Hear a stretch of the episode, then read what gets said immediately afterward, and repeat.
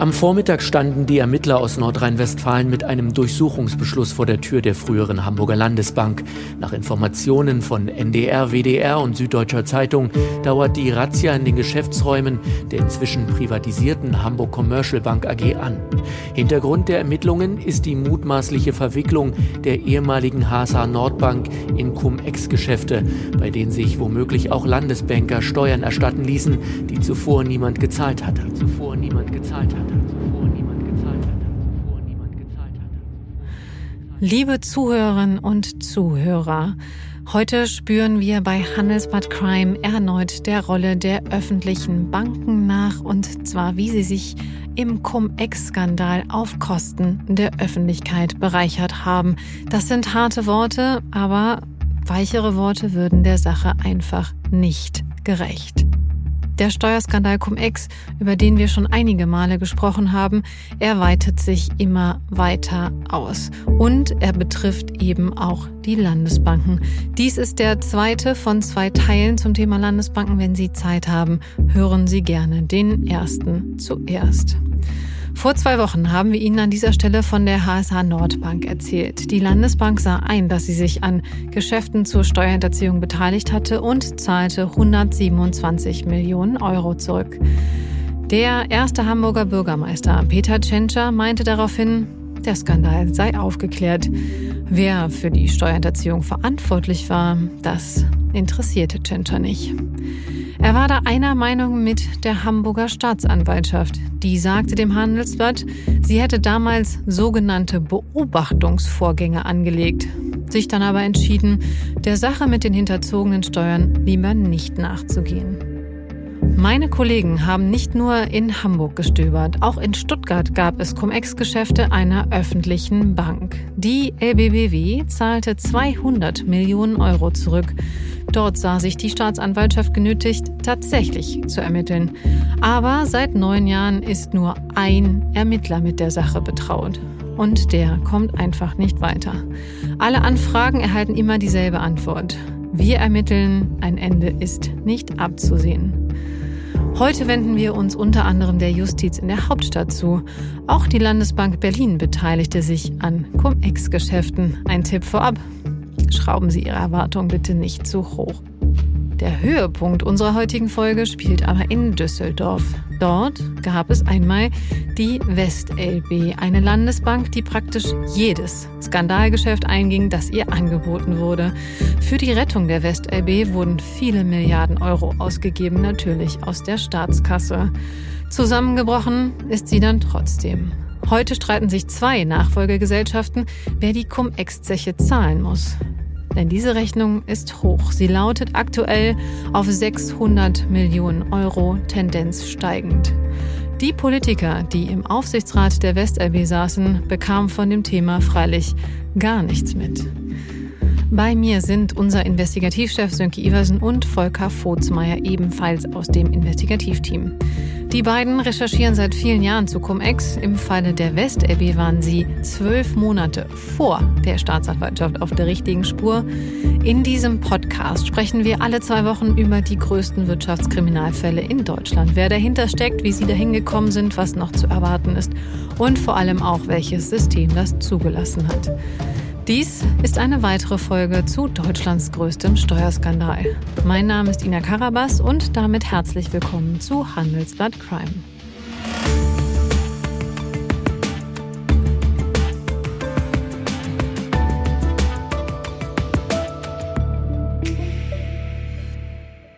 Hallo Volker, hallo Sönke. Hallo Ina, hallo. Ja, fangen wir doch vielleicht in der vergangenen Folge quasi nochmal an. Die Zustände der Justiz in Hamburg und in Baden-Württemberg sind in Sachen Cum-Ex, das kann man sagen, ja, ich möchte es gar nicht anders ausdrucken, schlimm. Volker, vielleicht lass uns doch versuchen, mal bessere Beispiele zu finden. Ja, da muss ich deine Erwartungen leider enttäuschen. Also wenn wir zum Beispiel nach Berlin schauen, dann haben wir die Situation, dass die Staatsanwaltschaft sich das auch angeguckt hat, aber letztendlich hat sie eine Tat gefunden, aber keine Täter. Also aus Sicht der Cum-Ex-Profiteure natürlich eine äußerst komfortable Situation. Nochmal, also tat aber kein Täter. Das müsstest du bitte nochmal erklären. Das ähm, ergibt für mich auf den ersten Blick keinen Sinn. Nein, das stimmt wirklich. Vor gut sechs Jahren sind die Geschäfte der Berliner Landesbank bekannt geworden. Und dazu gab es auch eine politische ähm, Diskussion. Und die Linken im Berliner Abgeordnetenhaus haben dazu im Dezember 2016 auch eine kleine Anfrage gestellt. Genau, das äh, habt ihr mitgebracht. Ganz spannend. Das liegt hier direkt vor mir. Äh, und zwar, das war die Antwort von der damaligen Berliner Wirtschaftssenatorin Cornelia Itzer von der CDU. Hören wir mal rein. Die Landesbank Berlin Holding AG ist Anfang 2016 durch die Steuerbehörden auf wenige mögliche Leerverkaufsgeschäfte aus dem Jahr 2007 aufmerksam gemacht worden. Gemeinsam mit einem externen Wirtschaftsprüfer und in enger Kooperation mit den zuständigen Behörden werden alle in Frage kommenden Geschäfte untersucht. Okay, spannend. Und was ist dann passiert? Nichts. Dann schlief die Sache nämlich ein. Bis heute ist nicht bekannt, um wie viel Geld es sich bei der Landesbank Berlin überhaupt äh, handelt und äh, ja, wie viel Geld dem Steuerzahler im Endeffekt verloren gegangen ist. Eines ist aber klar. Bei Cum-Ex-Geschäften geht es immer um viele Millionen. Und wir haben ja schon gehört, dass der Bundesgerichtshof bereits Beträge ab 50.000 Euro als Steuerhinterziehung in großem Ausmaß einstuft. Ab einer Million Euro sind sogar Gefängnisstrafen üblich. Trotzdem hat man bei den Ermittlungsbehörden in Berlin an der ganzen Sache einfach kein Interesse. Das hört sich dann so an. Sehr geehrter Herr Furzmeier, den Steuerschaden beziffern kann ich nicht. Dazu müsste man die Akte haben. Die Information beruhte auf der Erinnerung des damals zuständigen Hauptabteilungsleiters. Die sachbearbeitende Dezernentin ist schon seit einigen Jahren nicht mehr bei der Behörde. Auch die Höhe der Verbandsgeldbuße ist hier nicht bekannt. Dazu müsste man sich an das Finanzamt für Fahndung und Strafsachen wenden. Dessen Zuständigkeit ergab sich einfach aus dem Umstand, dass hier das Vorliegen einer Straftat verneint wurde und das Verfahren dann an die zuständige Ordnungswidrigkeitenbehörde zur weiteren Bearbeitung in dortiger Zuständigkeit abgegeben wurde. Okay, auch wenn man es jetzt nochmal hört, ich hatte es vorher schon ja auch nochmal gelesen, ähm, man wundert sich trotzdem so ein bisschen, also wirklich nochmal die Frage, Sönke, das Vorliegen einer Straftat wurde verneint. Ja, genau so hat es der Oberstaatsanwalt da in Berlin gesagt. Das Ganze wird dann aber noch nicht spurverrückter. Die Generalstaatsanwaltschaft Berlin meint, es gebe wohl eine Tat, obwohl man jetzt das Vorliegen einer Straftat verneint hat. Also es gibt eine Tat, also diesen Steuerschaden, aber einen Täter, den hat man irgendwie nicht gefunden. Und auch das haben wir jetzt nochmal mitgebracht hier. Das objektive Handeln bei den Cum-Ex-Geschäften wurde durch die zuständigen KollegInnen durchaus als strafrechtlich relevant angesehen. Es ist aber nicht gelungen, den Beschuldigten auch einen entsprechenden individuellen Vorsatz, also einen subjektiven Tatnachweis nachzuweisen. Ja, liebe Zuhörerinnen und Zuhörer, wir hatten es am Anfang äh, gesagt, auch in der ersten Folge schon. Ähm, dieses Thema kann durchaus gefährlich für den Blutdruck äh, werden. Und äh, ich weiß nicht, wer von Ihnen gerne Kafka liest, aber der würde sich da durchaus wohlfühlen in dieser Szenerie, denn die durch kann man durchaus als Kafkaesk bezeichnen. Volker, das ist aber doch nicht wirklich der Zustand der Justiz in der Hauptstadt, oder? Leider doch. Das ist jedenfalls Stand unserer Recherche. Ne? Da, laut Gesetz muss eine Staatsanwaltschaft ermitteln, zwangsläufig, wenn es bei einer mutmaßlichen Tat Anhaltspunkte dafür gibt, dass sie ein Verbrechen ist.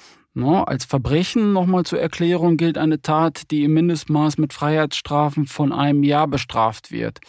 Alle drei bisher gesprochenen Urteile in Sachen Cum-Ex erfüllen genau diese Voraussetzung. Ja, also dann haben wir wirklich den Zustand, die Staatsanwaltschaft müsste vom Gesetz her ermitteln und das schon seit sechs Jahren. Sie tut es aber einfach nicht. Und äh, nun haben wir aktuell, also brandaktuell sozusagen, noch weiteren Grund, warum die Berliner mal anfangen müssten, ihre Arbeit zu tun. Ähm, wir haben ja hier bei Handelsblatt Crime schon oft über die Hamburger Privatbank MM Warburg gesprochen und äh, insbesondere auch über ihren Chef Christian Olearius. Gegen den äh, jetzt 80-jährigen Mann liegt eine Anklage vor. Mehrere seiner Mitarbeiter sind auch schon zu Haftstrafen verurteilt worden. Und in einem von diesen Prozessen ist dann rausgekommen, dass die MM Warburg bei ihren ersten Cum-Ex-Geschäften ausgerechnet mit der Landesbank Berlin kooperiert hat. Die Hamburger waren damals noch, also wir sprechen da über 2006 so ungefähr, waren noch unerfahren mit der Steuerhinterziehung gewissermaßen und haben sich von den Berlinern dann praktisch an die Hand nehmen lassen Und äh, nun ist es äh, halt so, dass während bei dieser Hamburger Privatbank schon erste Urteile, also Haftstrafen verhängt worden sind, rätseln die Berliner äh, Ermittler immer noch, ob es eigentlich einen Täter gibt. Mhm, und wenn wir über die Berliner Landesbank sprechen, dann muss ich auch sagen, da klingelt's bei mir so ein bisschen. Ähm, ich erinnere mich an den Namen Hans-Jörg Vetter. Der war damals meines Wissens Chef der Landesbank in Berlin und wenn ich das richtig im Kopf habe, dann musste doch die Landesbank vor 20 Jahren mit, ich meine, zwei Milliarden Euro Steuergeldern vor dem Ruin gerettet werden. Ja, genau. Da sprechen wir über den berühmten, ähm, berüchtigten Berliner Bankenskandal. Da ging es um Immobiliengeschäfte und ja, Ina, du hast recht, die Landesbank brauchte damals ähm, unter fetter Milliardenhilfe vom Steuerzahler und unter fetter wurden dann auch die Cum-Ex-Geschäfte gemacht, auf Kosten der Steuerzahler. Mhm. Also dann ist ja Vetter tatsächlich zur LBBW gewechselt, also zur Landesbank in Baden-Württemberg. Und da hat er dann den Aufklärer in Sachen Cum-Ex gespielt. Ähm, das hatten wir ja doch in der ersten Folge eigentlich so wahrgenommen, oder nicht? Genau, wir haben jetzt hier ein bisschen äh, zwei Gesichter des Herrn Vetter. Als er in Stuttgart ankam, da hat er, wie du sagst, den Aufklärer gespielt und hat gesagt, hier haben wir Cum-Ex-Geschäfte, das geht ja nicht, damit hören wir jetzt auf. Und ja, wenn man so will, das ist alles nicht lustig, aber man könnte sagen, dass die Ironie der Geschichte, dass unter Vetter in Berlin genau dieselben Geschäfte gelaufen sind. Nach einer kurzen Unterbrechung geht es gleich weiter. Bleiben Sie dran. ChatGPT und andere Technologien verändern unsere Arbeitswelt rasant. Bei der Veranstaltung Work in Progress diskutieren wir in der Handelsblatt Media Group die Zukunft des Arbeitsmarktes, HR-Trends, KI, mentale Gesundheit und neue Leadership-Perspektiven. Sei am 13. und 14. Juni in Düsseldorf oder virtuell dabei und melde dich jetzt an unter work-progress.de. Mhm. Also ich muss auch sagen, genau, du hast es gesagt, es ist irgendwie eigentlich Ironie und fast vielleicht auch so ein bisschen viel schon, weil natürlich, wenn man so im Nachhinein darüber liest und darüber spricht, dann, ähm, dann äh, sagen wir mal, kann man das fast mit einem Geigenhumor nehmen, aber nicht, dass trotz ging es um wahnsinnig viel Geld und um viel Geld von Steuerzahlerinnen und Steuerzahlern. Und das ist dann doch irgendwie alles eigentlich ein bisschen zu viel gewesen damals, wenn man ehrlich ist. Und Dabei sind wir erst am Anfang. Also die größten Themen haben wir noch vor uns, oder? Die WestLB hatten wir schon angekündigt, auch in der Anmoderation. Über die müssen wir noch sprechen. Ja, über die sollen wir dringend sprechen, weil die WestLB und Cum-Ex, das ist nochmal ein ganz eigenes Kapitel. Also wir haben ja jetzt von von der HSH Nordbank gehört, da ging es um über 100 Millionen, bei der LBBW ging es um 200 Millionen, bei der Landesbank Berlin wissen wir es nicht so genau, bei der Helabar ging es um einen zweistelligen Millionenbetrag. Aber bei der WestLB, da schlägt sozusagen alles den, fast den Boden aus. Da sind wir jetzt mindestens bei 600 Millionen Euro. Und ähm, ja, wenn man sich das jetzt nochmal im Rückblick anschaut, dann ähm, kann man erst recht den Kopf schütteln, weil mit der WestLB beschäftigen wir uns schon so lange. Und ähm, mit der WestLB haben wir auch lange schon Hinweise darauf, dass sie halt sehr stark in Cum-Ex verwickelt sind. Sie haben es aber immer abgestritten. Ne? Das ist ein Thema, was uns schon lange begleitet. Immer wurde uns gesagt, die WestLB hat damit nichts zu tun. Und äh, letztendlich ist herausgekommen, dass genau das Gegenteil der Fall war. Die WestLB ist mit vielleicht der dickste Fisch im Karpfenteich. Mhm. Lass uns noch mal gerade die Chronik gerade ziehen, damit wir das alle richtig im Kopf haben. Finanzkrise, wissen wir alle, 2007, 2008, 2009 begann, aber ungefähr 2007. Und in dieselbe Zeit fallen die Cum-Ex-Geschäfte der WestLB und die Bank bekam vom Steuerzahler auch in dem ungefähr gleichen Zeitraum Milliarden zur Unterstützung. Mhm. Könnte man dann schon auch sagen, dann hat sie sich ein bisschen auch mit diesem Geld im großen Stil an Steuerhinterziehung beteiligt, Dönke? Ja, also bei der WestLB muss einem äh, schon ein bisschen schwindlig werden bei den vielen Milliarden, die da zur Unterstützung ähm, gezahlt wurden. 2018 hat der damalige NRW-Finanzminister Norwald Walter-Borjans gesagt, die Rettung der WestLB aus der Finanzkrise, die könnte so insgesamt 18 Milliarden Euro kosten. Und praktisch zur selben Zeit, als diese Finanzkrisen-Milliarden äh, nötig wurden, hat die WestLB dann angefangen, Cum-Ex-Geschäfte zu machen. Also hat ihrem Retter sozusagen von hinten nochmal in die Tasche gegriffen. Als wir das aufgedeckt haben, Das war so 2015, hat aber die Nachfolgegesellschaft der WestLB. Portigon, also hatten wir eben drüber gesprochen, genau. Genau, Portigon heißt die. Portigon heißt äh, lustigerweise heißt es sicherer Hafen. Portigon. Sicherer Hafen für wen ist die Frage? Ja, für viele Milliarden Euro. Andererseits, also viele Milliarden Euro sind aus diesem Hafen halt heraus. Ne? Erstmal die 18 für, für die erste Krise. Jetzt haben wir die Cum-Ex-Krise und da haben wir unsere erste Geschichte im November 2015 veröffentlicht. Und ähm, Portugal hat also abgestritten, dass es solche äh, Geschäfte überhaupt gegeben habe. Dann hat sich ein paar Tage später der Landtag in Nordrhein-Westfalen mit der Sache beschäftigt und Abgeordnete haben den damaligen Finanzminister Norbert Walter Borjans gefragt, was er denn über diese Cum-Ex-Geschäfte bei der LB, äh, WestLB wisse. Und das können wir uns, seine Antwort können wir uns einfach mal anhören. Das Aktiengeschäft der ehemaligen WestLB AG war Gegenstand regelmäßiger Prüfungen der Konzernrevision. Das Aktiengeschäft wurde darüber hinaus durch den Bereich Compliance überwacht und im Zusammenhang mit der Aufstellung der Jahresabschlüsse regelmäßig durch externe Wirtschaftsprüfer geprüft. Die steuerliche Betriebsprüfung der WestLB für den Zeitraum bis Ende 2008 ist von den Finanzbehörden bereits Mitte 2014 abgeschlossen worden. Erkenntnisse darüber, dass die WestLB AG verbotene Cum-Ex-Geschäfte betrieben hat, ergaben sich hieraus nicht. Trotzdem habe ich den Aufsichtsratsvorsitzenden der Portigon AG Anfang Dezember 2014 zur weiteren Aufklärung schriftlich um eine Prüfung des Sachverhalts unter Hinzuziehung eines Wirtschaftsprüfers gebeten. Die Anfang März 2015 beauftragte Wirtschaftsprüfungsgesellschaft konnte bei den geprüften Transaktionen keine Erkenntnisse über missbräuchliches Verhalten erlangen. Ja, also jetzt haben wir es gehört, keine Erkenntnisse über missbräuchliches Verhalten bei der WestLB. Das sagt der damalige Finanzminister in NRW. Und gleichzeitig war Walter Borjans ja auch Aufsichtsrat der WestLB.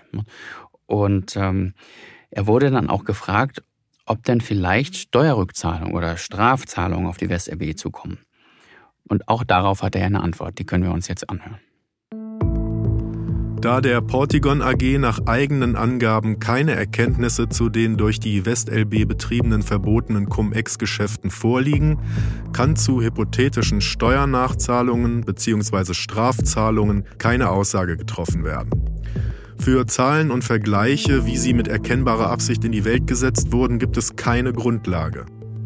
Vor dem Hintergrund, dass der Portigon AG nach eigener Aussage keine Erkenntnisse darüber vorliegen, dass die WestLB AG verbotene Cum-Ex-Geschäfte betrieben hat, wurde diesbezüglich seitens der Portigon AG auch keine Risikovorsorge getroffen. Okay, also Sie hatten damals auf jeden Fall keine Risikovorsorge getroffen, Volker, aber das hat sich ja geändert. Ja, das hat sich gewaltig geändert. Ne? Ich habe eben die Zahl schon mal genannt. 600 Millionen Euro allein Cum-Ex-Steuerrückzahlungen drohen. Das hat Portigon auch selbst mitgeteilt inzwischen in einer Ad-Hoc-Meldung. Und äh, ja, man muss sich das nochmal vor Augen halten. Das, nachdem sie jahrelang gesagt hat, gehen Sie weiter, hier gibt's nichts zu sehen. Ne? Wir haben immer wieder nachgefragt. Ich kann mich noch an Diskussionen mit dem Pressesprecher erinnern, der wirklich erbost darüber war, dass wir damals diese Berichte geschrieben haben äh, ja, er hat mir halt immer wieder gesagt, nee, da ist nichts. Ne? Also inzwischen sind wir schlauer und zu den 600 Millionen Steuern, da werden noch hunderte Millionen Euro Zinsen obendrauf kommen. Also am Ende werden wir wahrscheinlich bei, bei einer Milliarden Euro landen, die am Ende natürlich der Steuerzahler zahlen muss, weil ähm, ja letztendlich hinter der Portigon steht der Steuerzahler beziehungsweise der Staat. Und es gibt auch noch die zweite, die Bedbank sozusagen der WestLB, die erste Abwicklungsanstalt, die EAA. Die streiten sich jetzt untereinander darum, wer die ähm, Lasten zu tragen hat. Aber am Ende landet es natürlich bei uns, bei, bei den Bürgern. Mhm.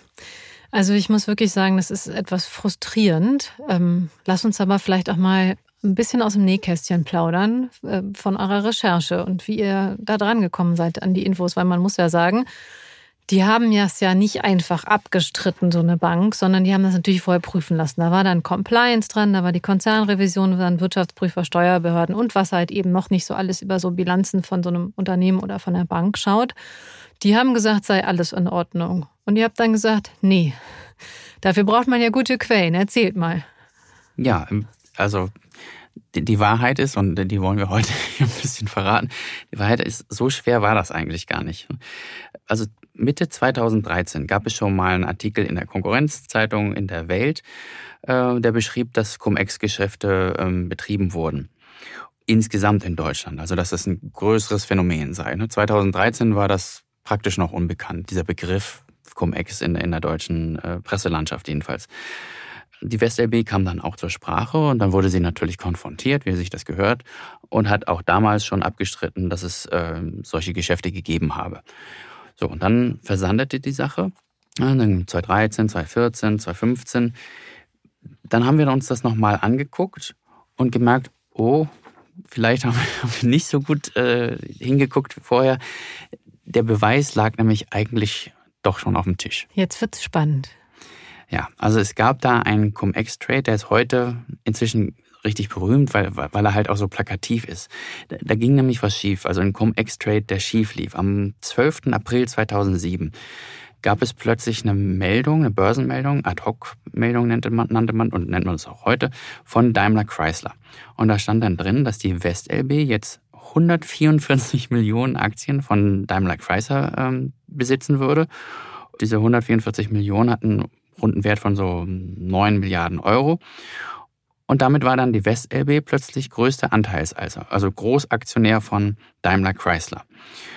Dann stand auch noch dort drin, dass das nicht so bleiben sollte, sondern dass die WestLB diese vielen Aktien, also 144 Millionen, schnell wieder verkaufen wollte. Mhm. Und die WestLB ist ja jetzt eigentlich nicht so ein Power-Trader, würde ich sagen, ne? Ja, Power Trader schon, ne? Also, aber aus anderen Gründen. Mhm. Sie wollte ja nicht Großaktionär werden bei Daimler Chrysler, sondern sie wollte halt Cum-Ex-Steuermillionen einstreichen. Ne? Und das funktionierte halt, indem man na, wissen wir ja, kurz vor dem Dividendenstichtag sich ähm, sozusagen diese Aktien besorgt. Die werden aber erst nach dem Dividendenstichtag geliefert und letztendlich ist es ja nur ein Kreisgeschäft. Ne? Der ursprüngliche Aktionär kriegt die Aktie dann natürlich wieder zurück. Aber weil man halt diese Meldeschwellen gerissen hatte, musste dazu halt diese Ad-Hoc-Mitteilung verschickt werden. Und ja, letztendlich ähm, ist es dann halt passiert. Ne? Man kann das als Betriebsunfall bezeichnen. Und ähm, ah, ich finde das schon ganz spannend.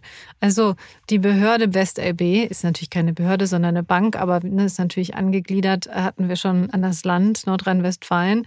Die waren, Entschuldigung, das ist natürlich auch äh, von Vorurteilen geprägt, die natürlich in wahrscheinlich im Großteil der Fälle nicht zustimmt. Die waren einfach zu langsam und mussten sich dann an die Regeln halten.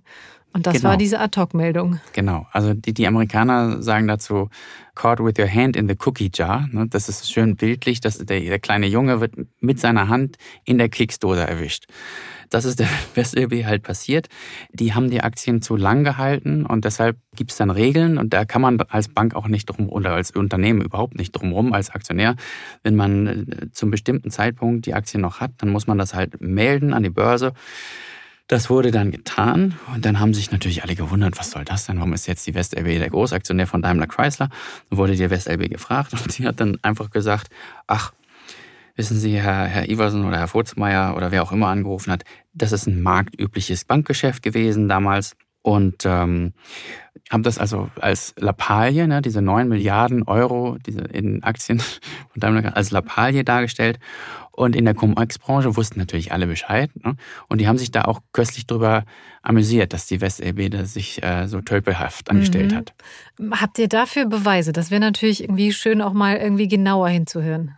Ja, tatsächlich. Also es gibt ja noch andere Ermittlungen und äh, da führen auch einige Fäden jetzt sozusagen zusammen. Und äh, wir haben dann eine E-Mail gefunden von einem Anwalt der Kanzlei Freshfields Bruckhaus Deringer. Ähm, Freshfields ist äh, nicht ganz unbekannt in diesem Business. Ne? Die haben viele Banken beraten und auch Gutachten geschrieben. Und, äh, Gutachten wussten, muss man sagen, dass Cum-Ex äh, in der Form in Ordnung sei. Ne? Darüber hatten wir schon in einigen Folgen gesprochen. Genau, ne? die haben das im Grunde abgesegnet, die haben das auch ein Stück weit möglich gemacht, ähm, dass die Banken das eben betrieben haben. Und äh, über dieses West-LB-Geschäft mit dem Daimler Chrysler, was äh, Sönke gerade erzählt hat, da gibt's ähm, einen E-Mail-Austausch und da schreibt ein Anwalt von Freshfields an seinen Verteiler sozusagen, an diese Cum-Ex-Szene. Unsere Cum-Ex-Freunde von der West-LB haben einen Tag vor der Hauptversammlung ordentlich zugeschlagen. Das ist schon ein bisschen aussagekräftig. Dazu ist noch ganz interessant zu ergänzen, dass die Kanzlei Freshfields heute selbst mitten im Skandal steht. Mehrere von ihren Anwälten und Partnern sind beschuldigt, beziehungsweise sogar angeklagt. Ähm, da wird es bald zu einem Strafprozess auch kommen. Und einer davon ist der ehemalige weltweite Steuerchef der Kanzlei. Ja, und, und aus dem Joke sozusagen in der Cum-Ex-Szene, dass die Westelmin das da, äh, so dumm angestellt hat, wurde dann diese, diese Öffentlichkeit und man hatte also einen, einen Anknüpfungspunkt. Ne? Und ähm, ich habe dann ein Jahr später, also 2014, einen ehemaligen WestLB-Mitarbeiter gefunden, mit dem ich sprechen konnte und, und ihn auch einfach auf diesen Trade angesprochen. Und dann passierte das, was, also so ein Glücksfall für einen Journalisten, der hat dann einfach loserzählt und hat, ist einfach so aus ihm rausgesprudelt. Ich habe dann ihm gesagt, sagen Sie, der Sprecher sagt, das ist ein marktübliches Geschäft und das hat mit Cum-Ex gar nichts zu tun. Und der hat dann sich ziemlich aufgeregt darüber, dass äh, die Medien sich so haben abspeisen lassen und was das für Dummheiten sind, die die Pressestelle oder auch der Vorstand da erzählen. Und ich habe dann gesagt, okay, ich lasse den Mann reden. Ne? Ein alter Journalistentrick, einfach zuhören. Und ähm, ja, so, so entstand dann. Da ist es dann tatsächlich rausgeplätschert, könnte man fast sagen. Wir hören mal kurz rein. Natürlich haben wir Cum-Ex-Geschäfte gemacht. Das haben doch fast alle Banken in Europa gemacht. Wer sich vorstellt, dass ein paar junge Hunde in der Bank rumlaufen und verrückte Sachen machen, hat keine Ahnung. Die Cum-Ex-Geschäfte waren top-down geplant. Die Anweisung, wie viel Kapitalertragssteuer am Jahresende unter dem Strich stehen musste, die kam von oben. Sie können nicht im Alleingang 15 Milliarden Euro durch die Bilanz ziehen. Das muss genau vorbereitet werden. Auf den E-Mail-Verteilern, die es zu diesen Geschäften gab, waren 300 bis 400 Leute. Das Trade Controlling, das Risikomanagement, der Vorstand. Der Ablauf der Trades stand doch in den Excel-Sheets im Anhang der Mail klar drin. Also das kann man ja schon so sagen. Da war ja doch mehr deutlich, als es viele gerne wahrhaben wollten oder zumindest auch öffentlich gesagt haben. Ja, genau. Ne? Also einer der Politiker, die da auch noch ähm, eine wichtige Rolle spielen, der war einer der Vorgänger von Herrn Walter Borjans. Er war auch mal Finanzminister in äh, Nordrhein-Westfalen. Helmut Linsen saß auch im Aufsichtsrat der WestLB. Und als diese ganzen Cum-Ex-Geschäfte passierten, da hat er halt diese Aufseherrolle inne gehabt und aber uns auch immer wieder gesagt, äh, schon noch 2015, dass er erstmal dazu rate, abzuwarten. Es sei ja noch gar nichts klar, hat er uns gesagt. Ne? Nach gut einem halben Jahr warten trat er dann in den Untersuchungsausschuss des Deutschen Bundestags, der die Fälle ja auch genauer betrachtet hat. Und da lohnt es sich vielleicht auch noch mal reinzuhören. Der Vorstand hat mich ich weiß nicht mehr, welcher es war, weil wir hatten ja auch einen häufigen Wechsel der Vorstandsvorsitzenden. Jedenfalls ist mir klar gesagt worden, es gibt solche Geschäfte nicht, es gab solche Geschäfte nicht. Ich habe im Nachhinein natürlich überlegt, hat es jemals von Wirtschaftsprüfern, also das war damals PwC, irgendeine Auskunft gegeben? Fehlanzeige. Weder Compliance noch die Revision haben sich gemeldet. Mein Nachfolger hat eine Sonderprüfung durch Ernst Young machen lassen. Ich glaube im Zusammenhang, als die CD auftauchte, dass man dann der Meinung war, wir machen noch mal eine Prüfung überall Fehlanzeige. Und ich habe mir die kleinen Anfragen angeguckt, die danach gelaufen sind. Also bis jetzt sind es Jahr 15. Offensichtlich wird überall gesagt Fehlanzeige. Okay, Zusammenfassung. Es hat 15 kleine Anfragen gegeben und es kam immer die gleiche Antwort. Genau, ganz einfache Antwort, hier ist nichts. Ne? Immer wenn jemand fragte, ähm, also jemand die Aufsichtsräte fragte, was ist hier mit Cum-Ex, was sind das für Geschäfte? Sagen Sie doch jetzt mal, prüfen Sie das nochmal. Kam immer die, dieselbe Antwort, hier ist nichts. Linsen sagte, also in diesem Untersuchungsausschuss auch, er hätte das ja schon gesehen damals, das mit den Aktien von Daimler Chrysler. Aber ihm sei das halt als ganz normales Bankgeschäft äh, erklärt worden. Und ja, dann hat er sich halt wieder hingelegt. Linsen war ja sogar noch 2016 der Meinung, dass es keine Cum-Ex-Geschäfte bei der WestRB gab. Ne, da hatten wir bereits alles haarklein recherchiert und aufgeschrieben. Im Ausschuss hat er dann wieder dies gesagt. Ich gehe bis heute davon aus, dass es diese Cum-Ex-Geschäfte bei der WestLB nicht gegeben hat. Jedenfalls kann ich nie irgendwo erkennen, dass es solche Geschäfte gegeben hat. Ja, so ist er da, Herr Linsen. Also wir, wir haben ja jetzt schon viele Sachen erlebt in der Cum-Ex-Szene, aber da die West-LB-Kategorie, ähm, das Kapitel West-LB ist wirklich sehr erstaunlich. Da wird also eine öffentliche Bank über Nacht zum größten Aktionär von Daimler Chrysler mit einer Transaktion im Wert von rund 9 Milliarden Euro. Und alle, die fragen, geben sich dann mit derselben Antwort zufrieden. Marktübliches Geschäft. Was mich daran auch noch so ein bisschen fasziniert, ist, dass es halt nicht irgendwie irgendein Unternehmen war, sondern sie hatten Aktien bei Daimler Chrysler gekauft, was natürlich einer der größten deutschen Konzerne war. Heute heißen sie wieder Mercedes-Benz. Ähm, da ist natürlich dann noch mal mehr Aufmerksamkeit drauf, als hätten sie Aktien bei einem kleinen Unternehmen gekauft, hätten da eine Ad-Hoc rausgegeben. Das wäre vielleicht gar nicht so wahnsinnig vielen aufgefallen. Und aber trotz allem, Sie sagen marktübliches Geschäft, ich habe so ein bisschen die ganze Zeit ähm, in meinem Kopf, ihr kennt alle diese, diese drei Affen, ähm, nichts hören, nichts sehen, nichts sagen. Ähm, oder halt ein anderes Bild, das lässt sich auch ganz gut verwenden. Hier gibt es nichts zu sehen, gehen Sie weiter. Ja, das trifft es. gehen Sie weiter, äh, fragen Sie nicht nach, ähm, lassen Sie uns in Ruhe. Also natürlich wissen wir nicht, mit wem die Konzernrevision gar gesprochen hat und die Wirtschaftsprüfer gesprochen haben. Aber wir könnten jetzt schon sagen, sie haben nicht mit den Richtigen gesprochen. Also es gibt da auch noch einen anderen Insider, der hat das alles ganz klar bestätigt. Das war ein Steueranwalt, der war mittendrin in der Affäre und an einer Stelle erzählt er dann einem Mitarbeiter von der amerikanischen Investmentbank Merrill Lynch, also wir nennen ihn hier, wir haben den immer in, den, in unseren Artikeln HM genannt. Lass uns da der, in dem, entschuldige, dass ich dich unterbreche, lass uns in dem Zusammenhang einmal ähm, nochmal erklären, warum wir einige Namen nennen und warum wir andere Namen nicht nennen, beziehungsweise ähm, Abkürzungen finden oder ähnliches. Ja, klar. Also es gibt Regeln im Journalismus, ne? die Persönlichkeiten des öffentlichen Lebens, die darfst du nennen. Und dazu gehört zum Beispiel der ehemalige Finanzminister, der Walter Borjans. Dazu würde jetzt auch ein, weiß ich, der neue Porsche-Chef oder der neue Volkswagen-Chef jetzt äh, Herr Blume zählen ja. und, und, und andere, auch, weiß ich, Serena Williams oder, oder, oder Karl-Heinz Rummenigge, Oliver Kahn, wenn die vielleicht mit einer Uhr durch den Zoll laufen, ohne sie zu verzollen, wie Herr Rummenigge damals, dann wird er genannt. Aber ähm, wenn du Investmentbanker bist und sonst nicht vorkommst in der Zeitung, dann kannst du auch, wenn dir was vorgeworfen wird, dann hast du das Recht, dass dein Name dann nicht genannt wird. Mhm. Und wenn jetzt also dieser, dieser Anwalt hier, den wir gleich zitieren werden, über diesen Investmentbanker spricht, dann müssen wir den abkürzen als Herrn M. Genau, was wir natürlich auch sehr gerne machen an der Stelle. M. hatte sich gerühmt, bei seiner ehemaligen Investmentbank mit der WestLB Cum-Ex-Transaktion durchgeführt zu haben. Er sagte quasi als Werbung für sich, WestLB made me rich. Die WestLB hat mich reich gemacht. Einige Jahre später, als in der Presse berichtet wurde, dass die WestLB keine Cum-Ex-Geschäfte getätigt habe, fragte ich M, ob das der Fall ist. Er hat sich über die Berichterstattung lächerlich gemacht. Er hat mir berichtet, dass er sich nicht erklären kann, wie die so etwas behaupten können.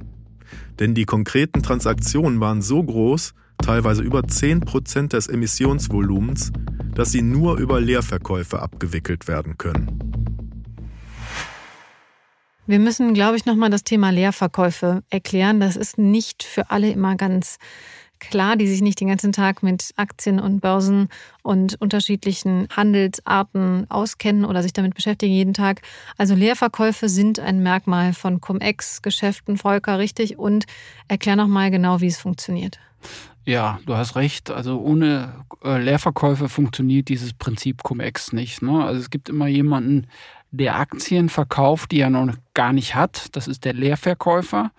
Und der Leerkäufer, der generiert dann sozusagen eine Kapitalertragssteuerbescheinigung und der eigentliche Aktionär, der generiert auch eine Kapitalertragssteuerbescheinigung. Also so kommt quasi diese doppelte Steuererstattung zustande. Lass uns kurz nochmal in den Begriff Leerverkauf gehen. Wieso sind diese Verkäufe in Anführungszeichen leer? Ja, das ist halt das, äh, dass derjenige, der verkauft, die noch gar nicht hat. Und der deckt sich erst nach dem Dividendenstichtag dann mit den Aktien ein. Und das nimmt man halt, dass die Position glattgestellt wird. Ne? Ähm, das ist ein wichtiger Teil dieses Cum-Ex-Prinzips. Sonst würde das eben mit der doppelten Steuererstattung nicht funktionieren. Mhm. Sehr gut, das haben wir an der Stelle nochmal erklärt. Dann hören wir ihm jetzt weiter zu. M. hat sich in seiner sehr herablassenden Art über die WestLB lustig gemacht. Er beschrieb, wie er damals bei der Investmentbank Merrill Lynch hohe Millionenbeträge für die Bank und auch für sich selber als Bonus vereinnahmt hatte. Er bestätigte mir, dass die WestLB ganz klar Cum-Ex-Transaktionen getätigt hat. Dass dies mit Leerverkäufen gespeist wurde, anders als es in der öffentlichen Berichterstattung geäußert wurde, war für ihn klar. Er habe es ja schließlich gesteuert. M. beschrieb mir dann einen Vorgang um das Jahr 2006, an den er sich gerne zurückerinnert. Er hatte einen so großen Erfolg mit der WestLB für seine Investmentbank eingefahren, dass sein Marketingbudget ins Unermessliche stieg. Er hat verschiedene Vertreter der WestLB zum Fußballspiel der WM 2006 Deutschland gegen Polen in Dortmund eingeladen. Er sagte wörtlich, I spoiled them like crazy. Das heißt, ich habe sie wie verrückt verwöhnt. Die Vertreter der WestLB waren überglücklich über ihre eigene Performance, wobei sich M. darüber lustig machte, dass er ihnen einen sehr schlechten Trading-Level gegeben hat. Er hat ihnen verschwiegen, dass er selbst den größten Teil des Gewinns vereinnahmte. Also man muss sich das mal vorstellen. Die WestLB hat an diesen schmutzigen Cum-Ex-Geschäften teilgenommen und natürlich auch viel Geld damit verdient. Aber gleichzeitig hat sie die Geschäfte halt nicht so gut durchblickt, dass nicht ja, angloamerikanische Investmentbanker äh, die noch abgezockt haben. Ne? Also die haben sich lustig gemacht, weil die es halt einfach nicht verstanden haben, ähm, dann wenigstens den maximalen Profit rauszuziehen. Der Großteil der Profite ist dann eben bei den amerikanischen Investmentbanken gelandet. Also ich möchte das nochmal kurz zusammenfassen und hinterher ein Fragezeichen dran machen. Also wir haben eine Bank, die kriegt vom Steuerzahler viel Geld. Dann nimmt sie aus der anderen Tasche vom Steuerzahler ähm, nochmal mehr Geld durch Cum-Ex und das Geld landet dann bei US-Investmentbanken. Ja, richtig. Ich meine, man kennt das schon so ein bisschen aus der Subprime-Krise, ne, wo ähm, die Amerikaner auch die ähm, faulen Kreditportfolien hier nach Deutschland abgeladen haben. Ne. Das äh, funktionierte ganz gut offenbar bei Düsseldorfer Banken. IKB ist zum Beispiel ein Stichwort und bei der WestLB hat es halt auch wieder im, äh, in diesem Cum-Ex-Skandal funktioniert. Autsch. Okay, an der Stelle machen wir jetzt einen Punkt und lass uns mal über die Täter sprechen, beziehungsweise über die Aufarbeitung, Sönke. Haben die Täter es hier so leicht wie in Stuttgart oder in Berlin oder müssen die dann doch irgendwie mehr fürchten? Ja, in NRW ist das äh, anscheinend von Stadt zu Stadt unterschiedlich. Die äh, eigentlich zuständige Staatsanwaltschaft Düsseldorf die hätte ja auch 2013 mal da reingehen können und sagen, jetzt geben Sie uns mal die ganze Dokumentation über diese Trace und dann gucken wir mal nach, ob das jetzt ein marktübliches Bankgeschäft oder Steuerhinterziehung ist. Das ist damals nicht passiert. Irgendwann war dann klar, dass der, dieser Fall zur Staatsanwaltschaft Köln gehen musste, weil da nach einer Weile dann alle Cum-Ex-Geschäfte äh, oder alle Cum-Ex-Ermittlungen, genauer gesagt, zusammengefasst worden sind.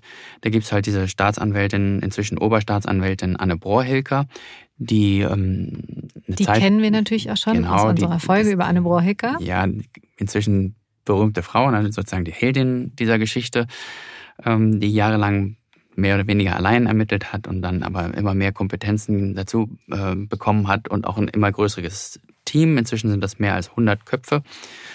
Es gibt allerdings auch äh, mehr als 100 Verfahren und so kann auch die Ermittlung bei der West-EW noch eine Weile dauern. Ja, immerhin gibt es jetzt vielleicht ein bisschen Bewegung, ne? wenn man sich jetzt den neuen Koalitionsvertrag anschaut. In NRW hat es ja einen Regierungswechsel gegeben. Jetzt haben wir hier eine schwarz-grüne Koalition und äh, im Koalitionsvertrag hat die ähm, neue Landesregierung halt festgehalten, dass sie sich ähm, um diese Sache äh, verstärkt kümmern möchte. Dort heißt es, bei dem Cum-Ex-Skandal werden wir die Rolle der früheren WestLB aufklären. Na, wir haben da zwar jetzt auch nachgefragt, wie das konkret aussehen soll. Hm, Soweit sind sie halt noch nicht. Ne? Deswegen gab es da jetzt von der Staatskanzlei und auch vom Landesfinanzministerium keine weitergehenden Auskünfte. Also da werden wahrscheinlich auch noch mindestens mal ein paar Monate ins Land gehen. Aber zumindest steht es jetzt mal auf dem Papier. Mhm. Wenn wir quasi sagen, da wird noch ein wenig ähm, Wasser den Rhein runterfließen, dann folgen wir doch diesem Wasser des Rheins bis nach Hessen. Sönke, denn man muss ja sagen, in Hessen, da ist ja auch noch einiges, über das wir sprechen müssen, oder? Wie sieht es denn aus in Frankfurt, in unserer Bankenmetropole? Genau, die Bankenmetropole, da würde, äh, würde, da, da, würde ja dann alles falsch sein, wenn, wenn nicht da auch ermittelt wird. Natürlich sind die ganzen Banken in Frankfurt und die Generalstaatsanwaltschaft Frankfurt, bei der die Ermittlungen liegen, die ist auch durchaus aktiv. Ne? Zum Beispiel hat sie jetzt gerade Hanno Berger auf die Anklagebank gesetzt.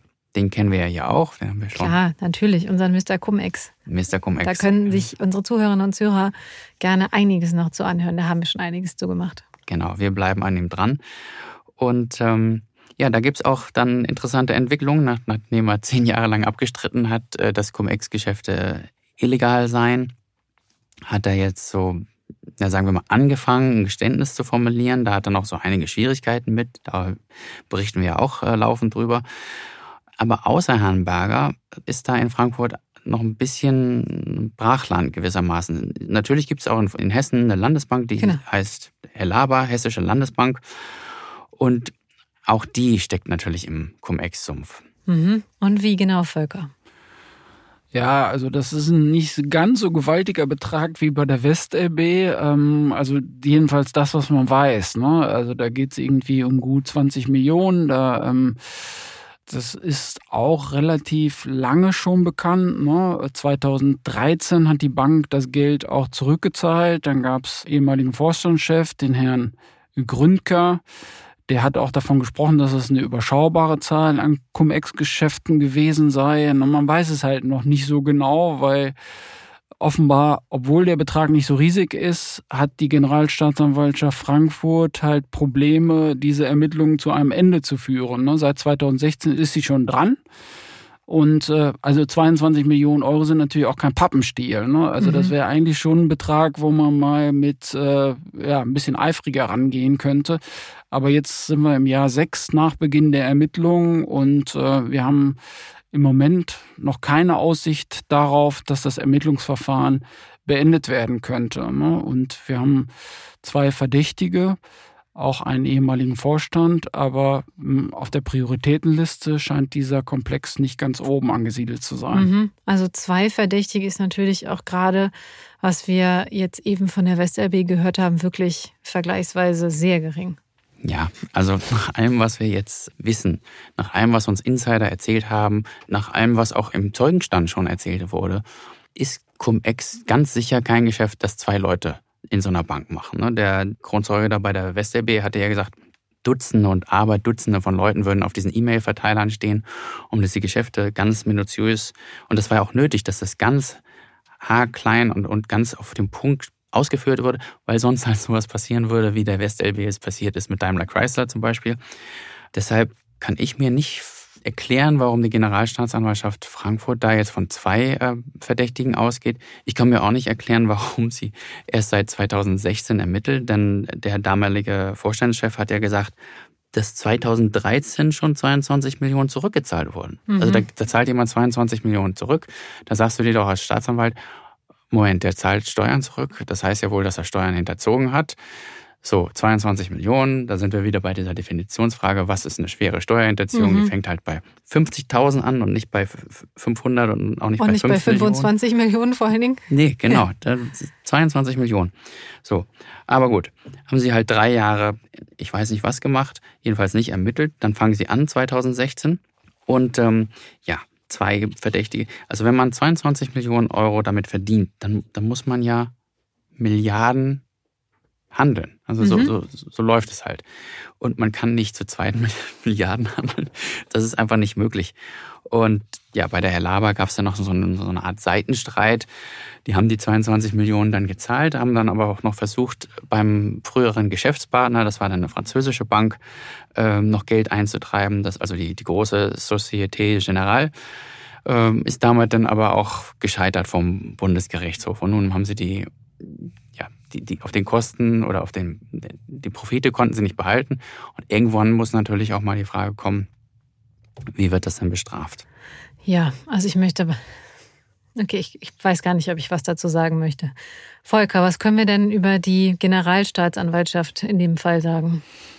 Ja, die Generalstaatsanwaltschaft Frankfurt hat natürlich auch ähm, ein paar Fälle auf dem Tisch, muss man dazu sagen. Ne? Also die klagen zum Beispiel Herrn Berger an. Ne? Da läuft ja auch im Moment das äh, Hauptverfahren, die Hauptverhandlung. Und äh, die haben auch noch einen anderen großen äh, Bankfall auf dem Tisch, der auch schon relativ weit gediehen ist. Der wird auch schon verhandelt vor dem Landgericht Frankfurt. Das ist die Maple Bank. Ne? Das ist auch eine mittlerweile insolvente, die ist auch an den Cum-Ex-Geschäften zugrunde gegangen. Da gibt's äh, Schäden ähm, mit einem hohen dreistelligen Millionenbetrag. Also deswegen kann man jetzt nicht sagen, dass sie untätig sind, aber eben ausgerechnet dieser Helabar-Fall, der steht halt offenbar relativ weit hinten auf dieser Prioritätenliste.